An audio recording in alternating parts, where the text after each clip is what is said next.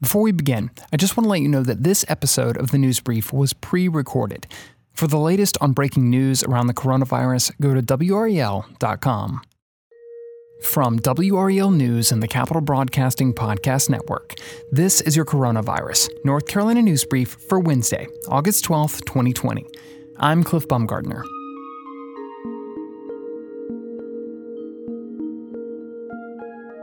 The effects of the coronavirus pandemic are not difficult to spot. They're around us all the time. It's why I'm recording this show from my house, for example. But this week, here on the News Brief, we're diving into a conversation about how the pandemic may impact our world for years to come, even when many of the most obvious side effects have faded.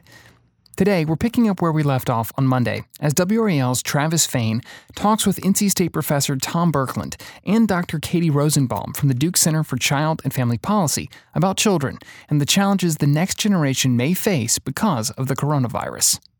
Doctor, we were talking off camera a bit about how these one to one connections are so important. We almost have to manufacture them uh, in our society, and particularly in children. And now, of course, that's been taken away at least through schools, and that could have ripple effects years down, down the road, correct?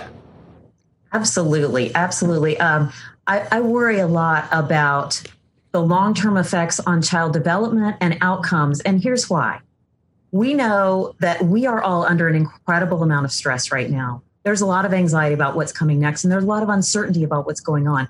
That is totally trickling down to the children in our lives, the children who are around us, and they have fewer capacity to cope with it. So we know that adversity and stress in childhood can lead to long term outcomes of mental health challenges, ag- aggression, anxiety, depression. It can lead to physical health challenges, even to things like diabetes or heart disease.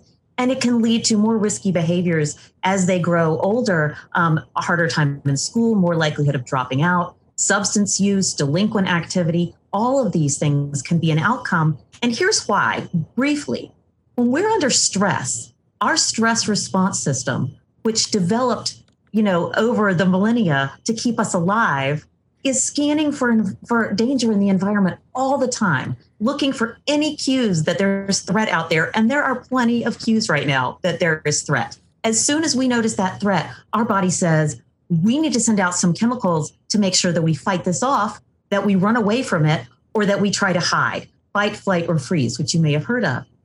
Those chemicals in our bodies disconnect us from our thinking, our conscious decision making and problem solving. They can disconnect our capacity to form relationships, and they can disconnect our um, structure and routine in our lives and lead to long term health repercussions as well as changes in brain development for kids. So, we're going to see those impacts right now. And if we do not make an intentional effort within our homes, our schools, and our communities to actively support and respond to these needs in kids, we're going to see some trouble down the road.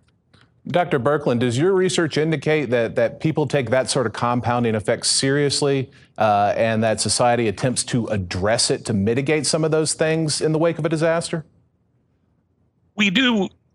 We do know that the post disaster period is the best time to try to work on mitigation of disasters. Um, what I know is from the natural hazards uh, uh, research and the natural disaster research that you know one of the best times to get people's attention about for example uh, mitigating a flood or an earthquake is right after you know you had an overpass fall down or a you know a, a dam overspills and say well maybe we should have built the dam better. Maybe should have the, should have built the overpass better. But at the same time the the the tendency is for people to want to get back to normal right? There's this big tendency that's like we're gonna we're gonna build back to, to where we had before. And the problem is that that what you had before is uh, the same vulnerability you had before. So the idea is to build back better. We talk about resilience a lot, both in terms of personal resilience. We talk about community resilience, right? And there's three ways that communities can bounce back, be resilient from a, a disaster, like a pandemic or a disaster. You can bounce back to where you were before, which means that you could right back to another bad situation later. You could bounce back better. You can build back better, build systems to mitigate the effect of a, of a future event, or you can fail to bounce back to where you were before.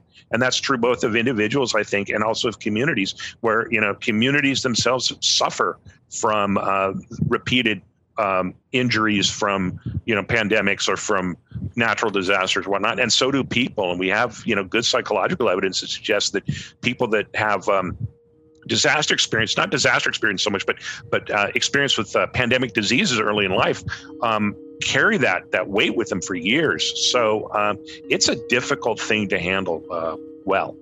Be sure to come back on Friday as we wrap up this conversation with a dive into education and look at how the future of schools may be tied to the development and availability of internet access. This has been your Coronavirus North Carolina News Brief for Wednesday, August 12th, 2020. As always, if you enjoy the show and the information you get here, let us know. Leave a rating and review wherever it is you listen. And don't forget to subscribe so you don't miss our new episodes. Thanks for listening.